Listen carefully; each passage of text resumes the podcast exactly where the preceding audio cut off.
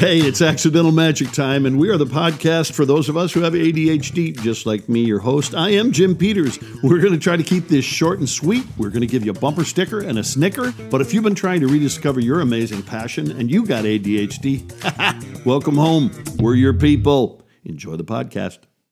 Hey, everybody, it's Jim Peters. I think you recognize the voice and you clicked on it, so you know it's me. But I've got some cool stuff in the studio today. I actually use the word studio. Use the stu- usually the studio is my car, to be honest, I got to tell you. Yeah, I'm usually recording when my wife is going someplace and she has to go in and pick something up, and then I just pretty much sit out in the parking lot and crank it out. So, but now we got like a real studio. Oh, and we got video. Hey, hey, hey, how's that working for you? So it's Jim Peters, it's Accidental Magic, and we are live and in color today. So I have a very special guest with me today. We have to say guest, but he's actually, he's not really a guest. He called me special. He's special. He's definitely special. So this is Tim Weisenden. Hey, everybody. Okay, Tim lives in Orlando, Florida, and he's part of the reason that I now live in Orlando, Florida. So the statute of limitations finally expired, and now Tim and I can hang out legally together now that he's an adult. So Tim has two children, which he has given me permission to corrupt. So I have been the weird uncle. And um, so names are important. And I was thinking about this as I was getting ready this morning. And I thought, you know, Tim's last name is Weisenden. So if you want to look him up, you can try to spell that and have fun with that. But his name means it's wise. So you think it must have something to do with wise. But if you actually unpack it, the N N means he is not, and it's wise. So it's German because you got the German stuff on the back and you put it back up in the front. And it's like, he is not wise. Well, my name's Peters, which in it's a German name as well. But the name Peters in Minnesota is the name of a hot dog company. So it's a wiener. All right. So that's this is very true. It's very true. And you can Google that if you want. And that was my father's favorite hot dog and our family's favorite hot dog and Minnesota's favorite hot dog. So, yeah, it's a wiener. So I'd rather be an unwise man than a wiener. So there you go. But welcome to uh, Accidental Magic. We're gonna we're gonna kind of ra- just run with some stuff that we've had some thoughts. And uh, Tim also has A D D. His is better treated than mine. He has a very smart wife that slaps it out of him on occasion. Carla's amazing. So um, we're going to talk about the difference between real and ideal, and how both of us have that duality. And I know, Tim, you were starting to share some thoughts on it, so tell me what your thoughts were, real and ideal. Well, I think that a lot of us just try to, in this culture especially nowadays, that people try to project an ideal self of what they want everybody yeah. else to see. It's the know? selfie. And the, yep. Yeah, it's the selfie generation, yeah. but it's also that it's not always very accurate. Everybody on social media wants to project their their most... Yeah, their best picture, yeah. their their most fun they're having. It's just ideal to them to let everybody think that they have the best life, but then there's an, uh, a real self behind that that no one really sees. Yeah, and I think that's a, that's a big part of how well, this is. It's making this gap get wider and wider. In our generation, you used to be able to say everybody looks bad in a snapshot because until the Polaroid came out, you didn't know what that picture looked like for about ten days. And you realize, oh, shoot, my dad's got his eyes open. My nephew's got his finger up his nose. You know, I mean, everybody looks bad in a snapshot, but not anymore. You got filters. You got all this stuff. So here's the way I've been unpacking it. And um, we call it Mind the Gap. And so if I had a title for this today, I'd probably put it under Mind the Gap. Because when you travel to London, that, when you're traveling through the tubes and the subways, um, they have a sign up right there that says Mind the Gap. And then right before the train comes into the station, and as it comes into the station, there's a recording that comes on, and it just goes, Mind the Gap, Mind the Gap, which is the gap between the train and the station. Because oftentimes the train is turning a corner, and this, the cement is rounded, so the train is, there's a gap. It can be up to about a foot. And people can drop into that with their leg and break it and blah, blah, blah. So Mind the Gap. But one day I was there and the light bulb went off in my head and I went and scratched out a note real quick and realized that's our life. All of us has a, have a real and an ideal person. We have that duality in us. And like you said, exactly. It's the selfie. I mean, um, I've been around kids who can having the worst day ever, arguing with their dad on the phone, and they'll look down at their phone to, and they snap a selfie and they got this amazing smile. I think that's why depression is so severe in kids because a millennial, I saw this on a show and wrote it down, a millennial thinks the selfie is the person. And that's right. Not true. I mean, they're all, like I always say, they're all the photos that are taken at Walmart of that classic family picture. But if you don't mind the gap, it's the guy in the circus, Tim, who's spinning the right. plates. And you and I have talked about this a lot. A lot. When he's got the plates really close together, and there's only two or three, but as he gets the plates farther apart, it's the end ones that give him the most trouble because it's distance. So again, it's mind the gap. Eventually, one plate falls off. He grabs all the rest of his plates. He bows to the audience, yeah. and he exits stage left. That's mind the gap. That's the real and the ideal you. They are both that duality that's in our life, and we have to learn how to figure those things out and get those closer together. Yeah, I think a big reason why that's happening nowadays with everybody is just because everybody wants to portray this ideal self and yeah. want people to like them. And they're afraid that if they show who they really are, that people aren't going to like them yeah. or want to be around them. And the truth is, everyone's got issues in their life behind the closed doors that no one's talking about. Yep. And I think unless we can start to be real, then we can't really navigate this this mind the gap issue, you know. And I look at it like kind of like even in the in the Christian world, you got these people doing a spiritual split. They got one yeah. foot, they're trying to be in the church and trying to do everything right, trying to perform. The other foot is what's, you know, what, how they really feel, and they're just trying to do this split, and it gets wider and wider, and eventually you're going to tear something. So and it ain't going to be going to be comfortable. It's you're going to pull a groin. That's right, or tear a hammy, something like that. But you know, um, another concept of this that I have thought about is, because I work with combat injured troops. For those of you who don't know Tim, you should Google him, and then he is P O P. Is the name of his ministry, People of Purpose. Yeah, people of purpose dot net. There you go, .net. So take a look at him. Tim was semi-pro athlete, soccer, and um, works with those with kids, uh, high school and college-age kids, and helps mentor them through the concepts of, of sport, which is phenomenal. So Tim and I have traveled around the world together and done a lot of stuff in the U S as well. But I work with combat injured troops, as you know. One of the things we have found that have, that they have in common with civilians is all of them, especially the military, have had some form of moral failure. Now, we always interpreted moral failure, you just cheated on your spouse or you cheated on your partner. That was right. But the moral failure is the violation of your basic codes. Now, if you don't believe in the Ten Commandments, that's fine. Whatever right. your system of government is for your life, what you believe in, like maybe you believe in the strength of friendship or whatever. But there comes points in our lives when we violate our moral codes, and that is a moral failure. For example, for a military guy, it's easy to point it out because he's literally had to kill people. Talk about violating yeah. your morals and your ethics. He's had to go in there and be deceitful and go under cover of darkness and do all these things. You have to do it for a greater good. So I'm not against that. I'm not saying that, but I'm telling them. So then these guys come back to the United States, and most churches preach this emasculated Jesus, and they're like, how do I identify with this? I've looked through the scope and killed guys. Right.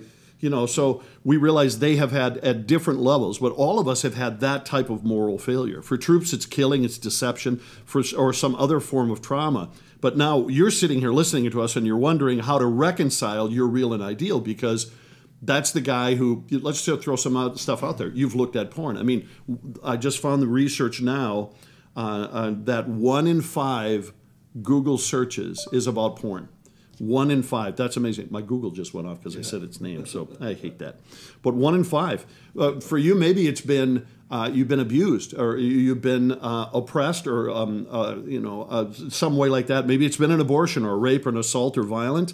Violence, something like that, but it could be something very small where your that real thing is in you now, and you're yeah. trying to just be this ideal person, and you sit all nice and perky at work, but you're barely holding it together. We're here today to talk about, you know what? We got to embrace that real thing, and we got to figure out how to fix that real thing. But the first of all is just recognizing, you know, that's a real thing, and I'm going to fix that. Yeah, and I think that that's a big part of uh, what I call self-awareness. Like, there you go. So many people. You know, you ever you ever around people that are just oblivious? They don't really, they have no social awareness. Sometimes that's Jim Peters. Yeah, absolutely. That's right. Yes. And uh, my and, obliviousness has been positive, and it's been really negative. It's, it's benefited you many times. Depends it's on also the day. Gotten you a lot of trouble. Absolutely. But, you know, being self-aware, and you think about it, you know, until we are self-aware and we realize the issues, and we can actually validate, yeah. okay, this is why I feel the way I feel. I'm actually able to face this, I'm willing to face it and acknowledge I have this issue. Until we get to that point, we can't start the process of change. So yeah. I look at the very first sign of that was Adam and Eve in the garden, right? Oh, that's they became yeah. self-aware yep. that they were naked. They're because naked. they they are naked. Nakedness. Because they There's a difference between naked and naked, Tim. That is true. That's for another podcast. We could do a podcast just on being naked or naked. Naked is what you are with your doctor. Naked is when you're up to something. That's so it. so basically, you know, the first sign of sin is they went and hid. Yeah. Right? And then but they had to become self-aware and realize, oh, I have sinned and I'm naked. Yeah. And now I'm coming before God, and I'm and I'm asking for help, and I want to reconnect. So I think the first part of actually changing to narrow that gap is becoming self-aware. And so many people That's are just good. not self-aware. They're not willing to face the areas, and and they're not willing to feel what they felt because it's too painful. Yeah. And I think until they are willing to feel it, there's a saying I like to say is that in order to heal, you have to feel. Oh, nice. So, in order, just pause on that. In order to heal, you have to feel. Yeah, that might be your bumper sticker. So get your dry marker out and put that on the windshield of your car as you're listening. So yeah, in order to heal, you got to feel. Yeah, you got well you got to feel that. And I'm not saying you got to go back into the depths of all the no, trauma and all the pain, but it's like you got to basically it's saying that you got to feel what that really meant to you and what it did to you to acknowledge it, become self-aware, so you can now now start to make a process of change. My thing is, I, I say, which just enhances it at this exact point, is you have to wear it. You got to right. put it on and wear it. So, I mean, my wife's deaf. You got to put it on and wear it. The right. sexual experiences I had as a young man, you got to wear those things. You, you can't wear them all day, but you got to wear those things, like you say, feel it so you can heal it. I love that statement because the real always falls out of the closet. A real person ultimately yeah. comes out. It eventually is going to come out, right? Yeah. Whatever's on, look, eventually it's right. going to come out when it's under pressure. Yeah. Whatever's under pressure eventually is going to show up. Yeah. So you put a tube, a tube of toothpaste under pressure. How do you know what's inside a tube of toothpaste? Yeah. You got to squeeze it. Yeah. When something's squeezed, it's going to come out. And all yeah. those events here are going to get squeezed with life. And I think a biggest issue, Jim, that, that I see with young people and young marriage and adults as, as well is that the real them eventually comes out when they're under pressure because they're trying to juggle so many things and spin so many plates, right. trying to portray this image that's not the real them, yeah. and they're not willing to be authentic. And yeah. to me, this all goes back to if you can just own your stuff and work through it, feel it, and ask God for help and connect the dots yeah. and start to be authentic, you're going to help mind the gap. You're also going to help Uh, circumvent a, a possible tragedy later in life. Yeah, you know, most- the whole thing is about that gap. The closer you can keep the real and the ideal, because we are all going to struggle with that. But one of the simple things I think, too, Tim, we can put out there is who tells you no. All of us need somebody in our life that tells us no. And when I have been around major figures that have had uh, some type of moral failure, when I've and I've had some long-term relationships and I've seen them decay, I, what I've noticed is. Yeah. They have this ability to, they keep changing the people in their first and second circle.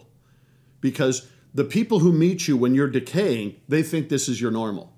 Right. And so then those are the people who go, when they see you decay more, they see your real, the plates get farther apart, they say something. Well, then those people tend to get that guy out of my life. Find a new person who knows my new level of decay and he thinks that's your normal. So the first thing I'd say to them is, and it's not necessarily the most priority, it's just a good point. Who tells you no?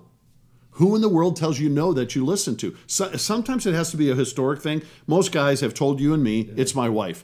I don't know that that really works.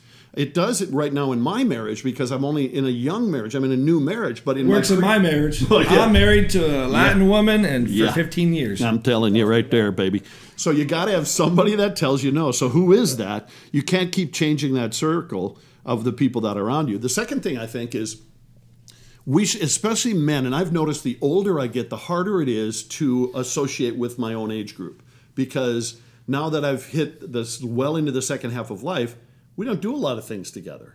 And I don't have a lot of those. What hobbies do you go to for senior citizens? Those are at nursing homes. Who the heck wants? Yeah, there you go. Who wants to do that? So, but my point is, who's your vault? I think that's another good one. Talk about that, Tim. We've talked about that. Yeah, I uh, I think that's really good. I think I Tim think has I, a degree in counseling, yeah, by the way. So yeah. if anything is powerful that we say today, it's probably coming out of Tim because yeah. he's got the paperwork. Yeah, technically the yeah. master's in pastoral counseling. Masters and pastors. Masters and pastors. Um, I, I actually call that the vault. I have oh, a lot nice. of people, whether it's pastors, friends, you know, business leaders come to me and say, hey, I need to share some stuff with you, but I, I need to make sure it's going to keep quiet. I said, look, I go, it goes to the vault. And when I say it goes to the vault, it goes to the vault. No one hears about it. There are things that people tell me that my own wife doesn't know for her own protection, but also for people's protection. I think we all have to have a vault. And that is Absolutely. where we're talking about being able to be the real you, the authentic you. Yeah. And if you can't go to somebody who you can trust that can become your vault, you need yeah. to find someone that can. And because I think having a vault is a start of not only being self-aware, but also then being more authentic to be the real you and say, look, here's what I'm going through. Here's what I'm feeling. So you can heal, right? The feel yeah. to heal. Mm-hmm. You know, here's what I'm feeling. Here's what I'm going through. And this is the real me. Here's the authentic me. Be- and then until we can be authentic and tell what we're really going through, then we're not going to be able to start the process of change. Well said. And the other part of that, I think, is that you look at a lot of people that go through midlife crisis, right? So now here it is. I'm in my mid forties, and I look around and you see, why, I always wonder, why do guys go through a midlife crisis? Yeah. Well, you look at it and you go, I believe it's because a lot of them haven't really been the authentic them. Oh, yeah. And so been, yeah. we go through this life of comparison games. The ideal. Right? The, the real them or the ideal? They, the well, ideal they, them. They, yeah, they, yeah. They, they've lived this life of being the ideal them, yeah. not the real them. Right. They haven't been authentic. Right, there you right? go. And yep. so they go and compare themselves. We all do. Young kids I watch yep. on social media compare themselves and their lives to other people.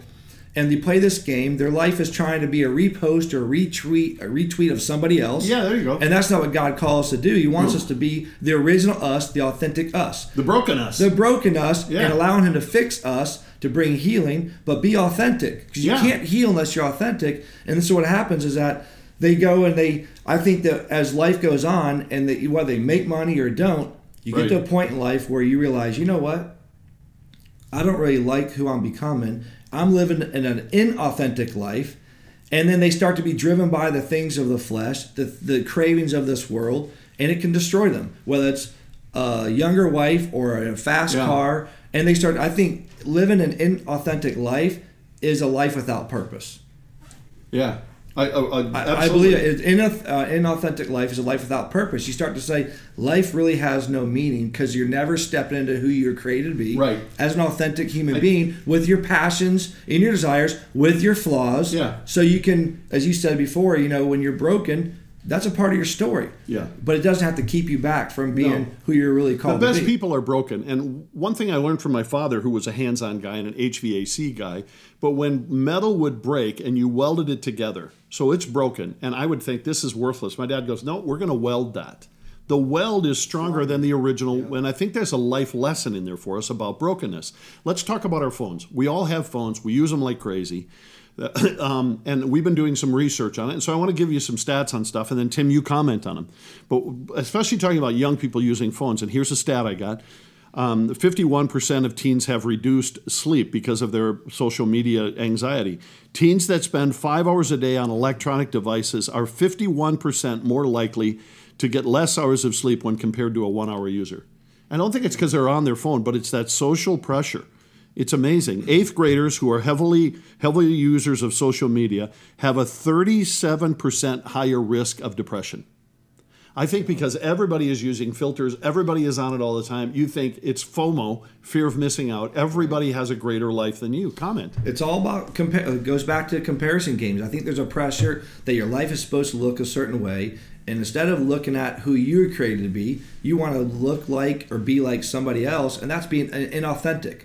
And that's where the gap starts to become of, well, I, I want my identity to be based upon what other people think about me versus who God created them to be. And I know that's yeah. maybe getting spiritual for some no. people, but whatever your people's yeah. moral compass is, right. they decide what truth is. But from the from this perspective, as a as a pastoral counselor, I look at kids and I say, look, you're trying to be like everybody else. You're not being able to express who you really are, and you're going to carry pressure and stress because of it.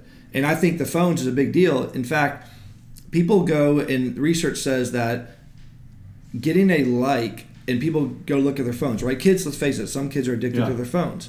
And to, to get a like on a post creates the same dopamine drip and same rush yeah. in your brain as when you go and you see a loved one. Yeah. And you hug them. Well, you can you can Google this, Tim. We know this to be true. You and I have seen it, and we watched the documentary together on it on social media that...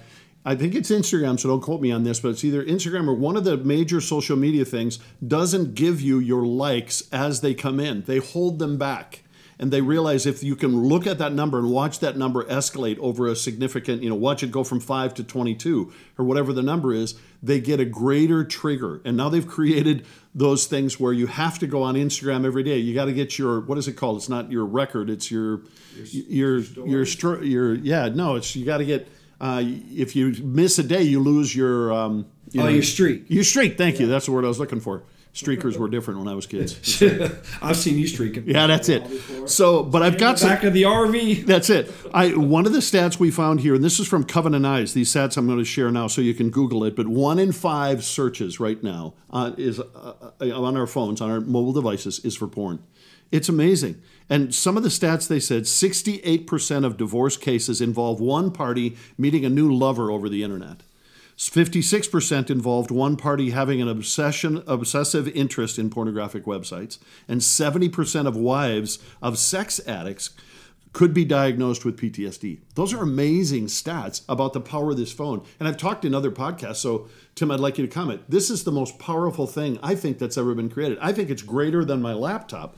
I, I'd hardly do anything on my laptop anymore. Yeah. I do major correspondence and write my books on laptop, but everything else, I'm using my phone. It's such a powerful tool. We never put it down. I'm checking it all the time, which is ridiculous.